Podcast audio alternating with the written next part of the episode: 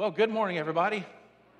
Last week we started a series called Friendship Mixtape, where we are splicing together all the wisdom from Psalms, Proverbs, and Ecclesiastes to create the perfect friendship mix. And we talked last week about how important it is to find the right quality friends because the quality of your friends can really determine the quality of your life. And I think that all of us would agree we want good friends, but good friends can be super, super hard to find. In fact, as I was thinking about this, I was reminded of an episode of The King of Queens when Doug and Carrie realized their social life was in the toilet and they needed some new friends. So, where do you go to find new friends? Well, if you're Doug and Carrie, you go to the local Home Depot to look for a couple who looks like they might be some good friends. Let's see how this plays out for them, though, okay? Hey, how about them? Uh-huh, uh-huh, uh-huh. Okay, I'll give them a tumble. All right. Let's make our move. It's magic time.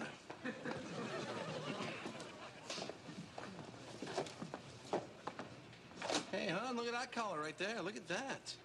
That is nice, huh? Yeah, that is nice. Wow. That Dutch boy knows his way around a can of paint, you know what I'm saying? Yeah, great variety. The best. Hey, you guys want to get out of here, catch a movie? What? Just grab some dinner. Maybe go to an Olive Garden. There's one by the theater. Um, we actually have plans. Oh, no biggie. Okay, not a problem. Take care now. the walk of shame. If only it were that easy, right? Go to the friend store, go down aisle nine, look on your left, and you'll find friends that are fun, loyal, and godly. Wouldn't that be great? Now, while we laugh at Doug and Carrie, we can't help but to sympathize with them, right? Because they're just doing what they're wired to do, what all of us are wired to do to seek out connection, community, friendship, companionship. That's how we're wired. Because that's how our Creator is wired. He is a relational God, and He created us to be relational beings where we seek out intimacy, where we can know others and be known by others. But choosing the right friends, as I said earlier, is so crucial because the type of friends we have speak into the kind of marriages we'll have, the kind of parents we become, the crucial decisions that we make. Even our walk with God is largely influenced by the company we keep. That's why Proverbs 12:26 says it this way: "The righteous, in other words, those who strive to be godly, choose their friends carefully, but the way of the wicked leads them astray." Now, I don't know how many of you were in here pre worship, right before service started, but the worship band played a song.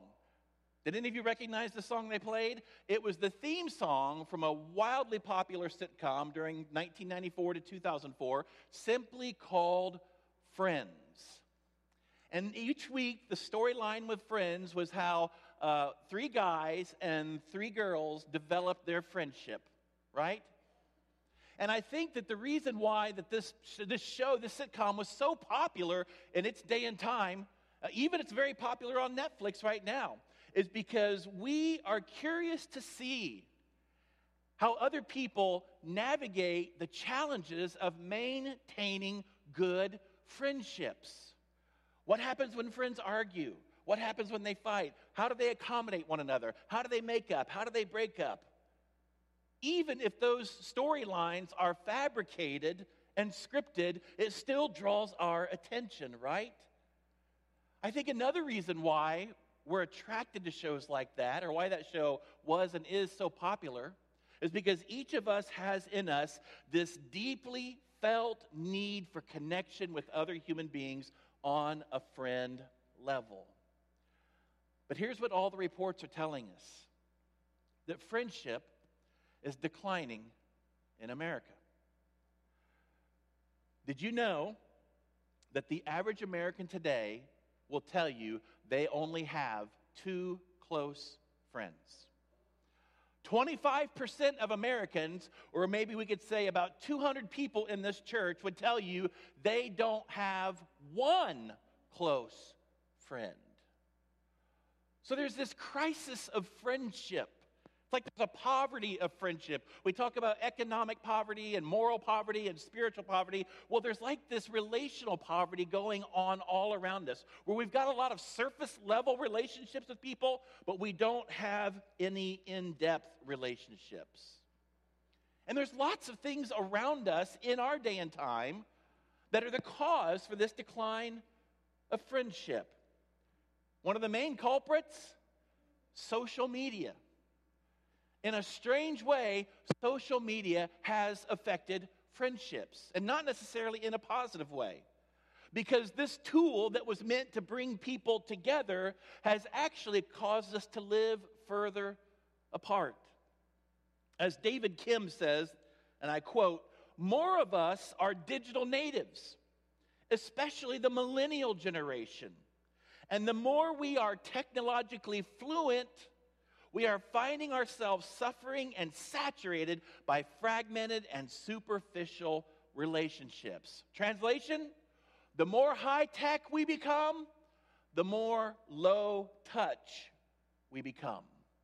And it seems like cell phones and mobile devices have caused people to withdraw themselves socially, and now they're getting their friendship fixed through a screen. You don't believe me? Just watch the atmosphere. When you go out to eat for lunch after church today, just look around at those people who are dining.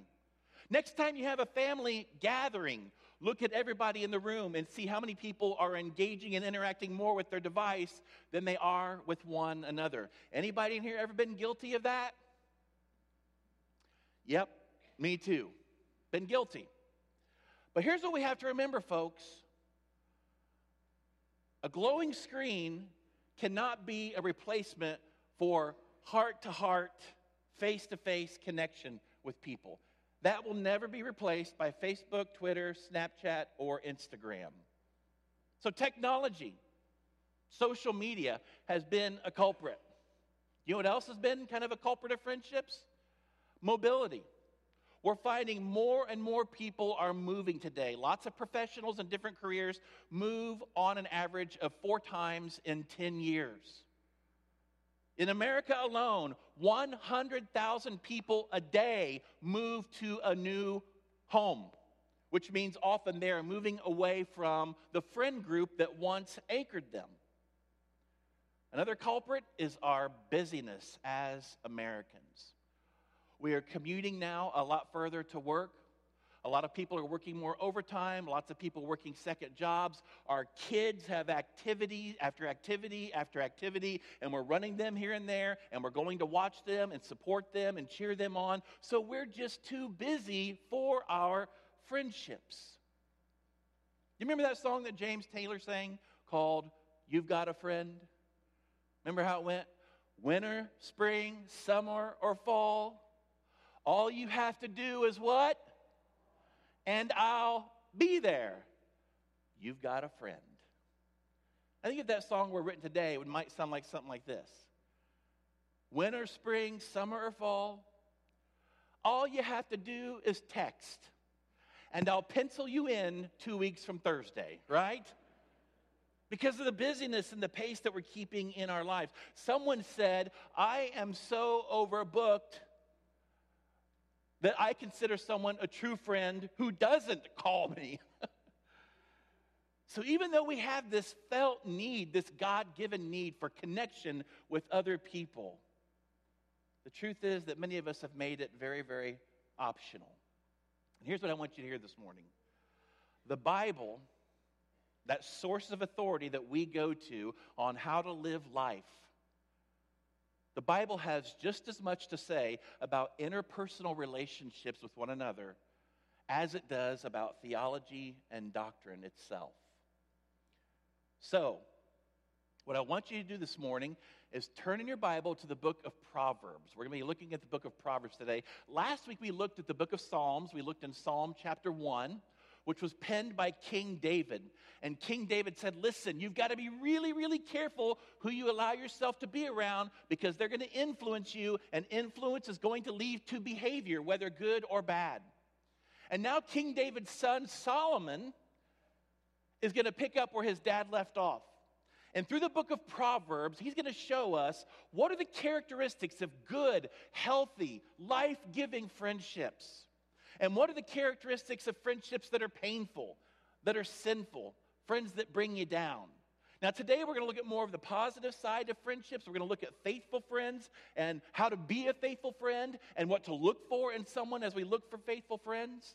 All right? And next week we're going to get into the more painful side of friendships, some of those things that aren't so, uh, the things that we don't really pursue in friends. So, turn to the book of Proverbs. We're going to be in chapter 13. We're going to be all over Proverbs. I want to start with chapter 13, verse 20, because this is probably one of the more popular proverbs about friendship. And some of you in here can really relate to what Solomon says here. It kind of reflects what his dad David said last week in Psalm 1. It says, Walk with the wise and become wise. For a companion of fools suffer, suffers harms. Everybody in here who has friends, they're either going to help you or they are going to harm you. So if you want to choose wisely, choose wise friends. Choose friends who love God, who love you, who understand what friendship is all about who are living themselves for the glory of God and are going to help you live for the glory of God. You hang around people like that, Solomon says, and you will grow in wisdom because wisdom lives in people. And they gather wisdom from their life experience. But he says here, the companion of fools suffers harm. If you pick the wrong friends, you are going to pay for it in some form or fashion. It's going to hurt in more ways than one because their foolishness is going to rub off on you and you're going to act foolishly and rebelliously and sinfully, and it's going to lead to all sorts of problems in your life. So let's talk today about what it means to be a faithful friend. One trait of faithful friends is that they are loyal in times of adversity. They're going to be there. You can count on them and depend on them. Listen to Proverbs 27:10. Never abandon a friend, either yours or your father's. When disaster strikes, you won't have to ask your brother for assistance. It's better to go to a neighbor than to a brother who lives far away. If you really love somebody, you are going to stand with them in times of adversity. In contrast, there are those people who desert their friends when difficulty comes. This is why we call them fair weather friends. When the sun is shining and everything's calm, you can count on them. But the first hint of dark skies and stormy weather, they are nowhere to be found. And here's what we know about adversity and hardship in life there are two sources of these things, the only two that I can think of. If you think of another, let me know. But one is what happens inwardly. That hardship and adversity comes through decisions we make or sinful actions, and we simply reap what we sow. The consequences of our actions come home to roost, right? But then there's also those things that happen that are out of our control. There's the um, circumstances that come our way that we had nothing to do with. We just become a victim of the circumstances. But whether or not our adversity and hardship comes from things that we've inflicted on ourselves, or whether they come from outside forces we had no control or power over, a faithful friend will be there with consideration and compassion. In fact, here's what I realized this morning. Some of you didn't realize the true strength of your friendship until adversity came. Some of you in here, your best friendships were birthed out of a time of crisis and hardship. In fact, what I want to do with you right now is I want to share with you an email that I received from somebody here at Batcher Creek who makes this point beautifully about how during a time of crisis, hardship, pain, and adversity in her life, there was a group of people who came around her like a safety net to make sure she didn't fall. they were loyal in times of adversity. And she's talking about here her community group. All right, I want you to listen to what she writes. She says, This group of friends became a lifeline for each other. They saw me through some of the darkest days of being a mother to a child that was forever changed. When I needed them, they made a round trip to Minnesota to move my oldest daughter back home where she was safe again. They came, loaded, and drove us home in a 24 hour period with no sleep. Never once making us feel like we were a burden, but only making us feel loved by words and actions. Again, this group of friends stepped up when dark days came upon my family through separation and divorce. It came at a time when my children and I needed them most. They loved on my family with so much generosity and help that a thousand thank yous is not enough. There are so many other things that this group of friends has experienced, way too many to even write about. We have laughed until our bellies hurt, ate until they hurt even worse, experienced adventures together, cried until there were no more tears that would come, and we have prayed without ceasing for each other. We all have friends that come to us early in life, but the friends that God put together to do life with from this church are the true definition of what a friend is. I will love them forever, and so glad that I get to. Sometimes you don't know who your true friends are until adversity comes. And sometimes you don't know who you are a true friend to until adversity comes to them as well.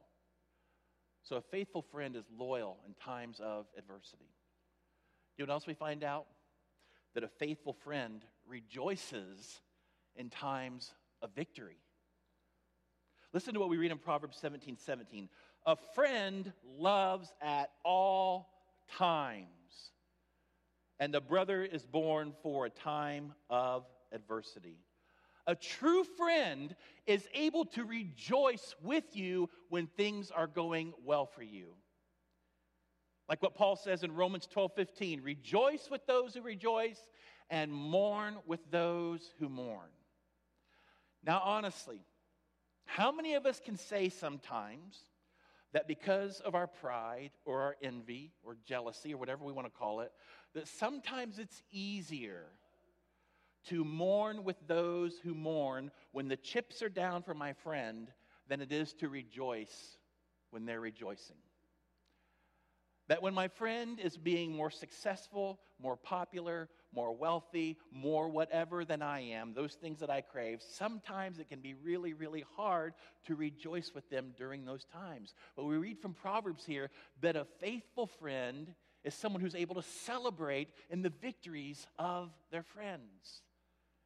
This is one of the reasons why I love Jonathan so much in the Old Testament. Do you remember Jonathan? He was David's best friend. Jonathan was set to take the throne when his father, King Saul, died. God had other plans. God instead anointed David to be king. And instead of being jealous of David, Jonathan rejoiced with him and celebrated his promised promotion from God. Because a friend loves at all times. They are loyal in adversity and they rejoice in victory. Here's another sign of true friendship, and this is a tough one for us to hear. A true friend, a faithful friend, knows how to speak the truth in love. Listen to what Solomon says Wounds from a friend can be trusted. But an enemy multiplies kisses. Judas kissed Jesus in the Garden of Gethsemane. That was not a kiss of friendship, it was a kiss of betrayal.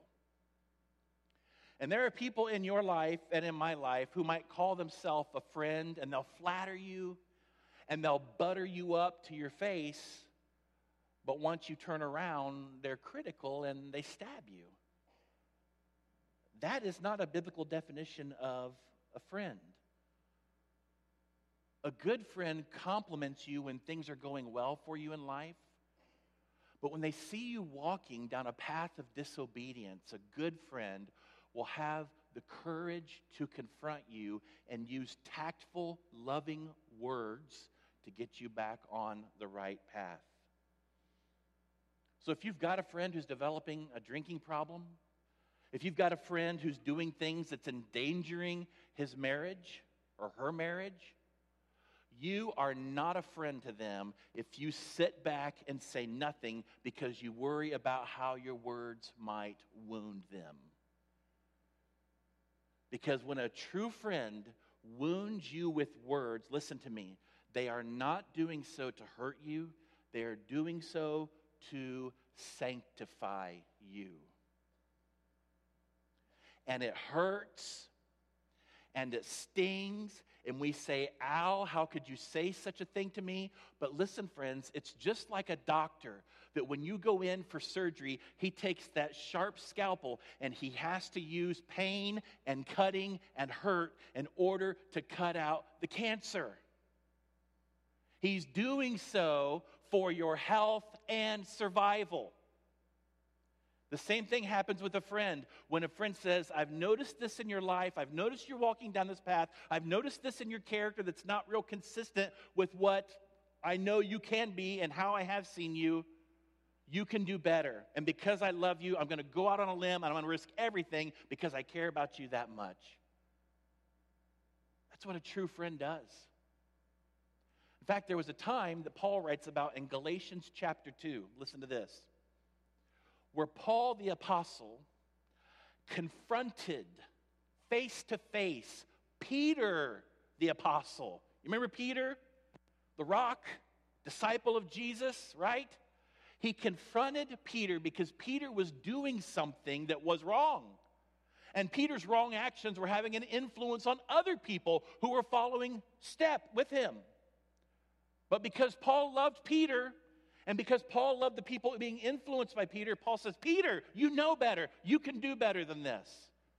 Read about it in Galatians 2 today, and you'll see what I'm talking about. Oscar Wilde said it this way A true friend always stabs you in the front. Isn't that a good way of putting it?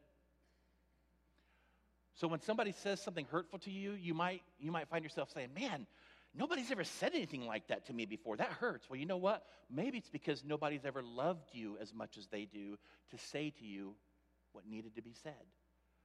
So when somebody says something that's hurtful, ask yourself Do I have a track record of friendship with this person?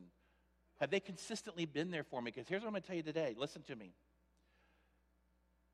You don't wound an acquaintance with friends you make sure you have the relational capital with somebody that you've been there through good times, bad times, you've laughed, you've cried. You make sure you've earned the right to be able to say the hard things into somebody's life. You don't just go flippantly saying something to somebody just because you notice it and you think they need to hear it. You make sure you've got the relational capital built up with that person, or it will fall on deaf ears. But a true friend, a faithful friend, speaks the truth in love. Listen to what it says in Proverbs 27 9. Perfume and incense bring joy to the heart, and the pleasantness of a friend, listen to this, springs from their heartfelt advice. That's where we find friendship really being a blessing to our life, where it's pleasant, because they tell us from, from their own self to us, hey, here's what I think you need to do, or here's how you can be better. I'm going to give you some heartfelt advice. Listen to Proverbs 28 23. In the end, people appreciate honest criticism far more than flattery. If you have a friend who loves you enough to say, I see this blind spot in your life, and I think you can do better there, and I'm even going to try to help you to do better, you are a lucky, lucky person. And you are not wise if you turn away a friend or keep a friend at arm's length because they say things like this to you from time to time. So a true friend speaks the truth in love. Lastly, and while there's more characteristics of faithful friends, The last one we're going to talk about today is that a faithful friend is trustworthy. Listen to Proverbs 25 9. If you take your neighbor to court, do not betray another's confidence, or the one who hears it may shame you, and the charge against you will stand. One of the true tests of friendship is the ability to protect confidential and sensitive information. When, when someone shares with you something deep, something sensitive, something intimate, whether that's hopes, dreams, fears, sins, failings, whatever, you are not a friend if you can't keep your mouth shut. Period.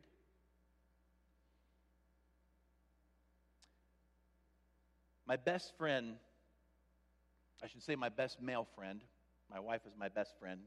My best friend, Tom, is a missionary in Haiti. We were friends as children, played on the same baseball team together, but our friendship really developed in high school. And the quality of our friendship, I know that both of us appreciated about one another and that drew us together as friends during those um, critical times of growing up years as teenagers was the fact that we could confide in one another, share everything with one another, knowing that it would never be heard by another set of ears. It was, as has been said, in the vault. And nobody could crack that vault. Not parents, not spouses, not other friends. Our friendship flourished because we knew that one another was a safe place to share some of the deepest things that we could ever share with somebody else. Here's what Proverbs says in Proverbs 11 A gossip, we're going to talk about them next week, betrays a confidence, but a trustworthy person keeps a secret. Some people think a secret is something you share with one person at a time. But a secret is something that you don't share at all, right?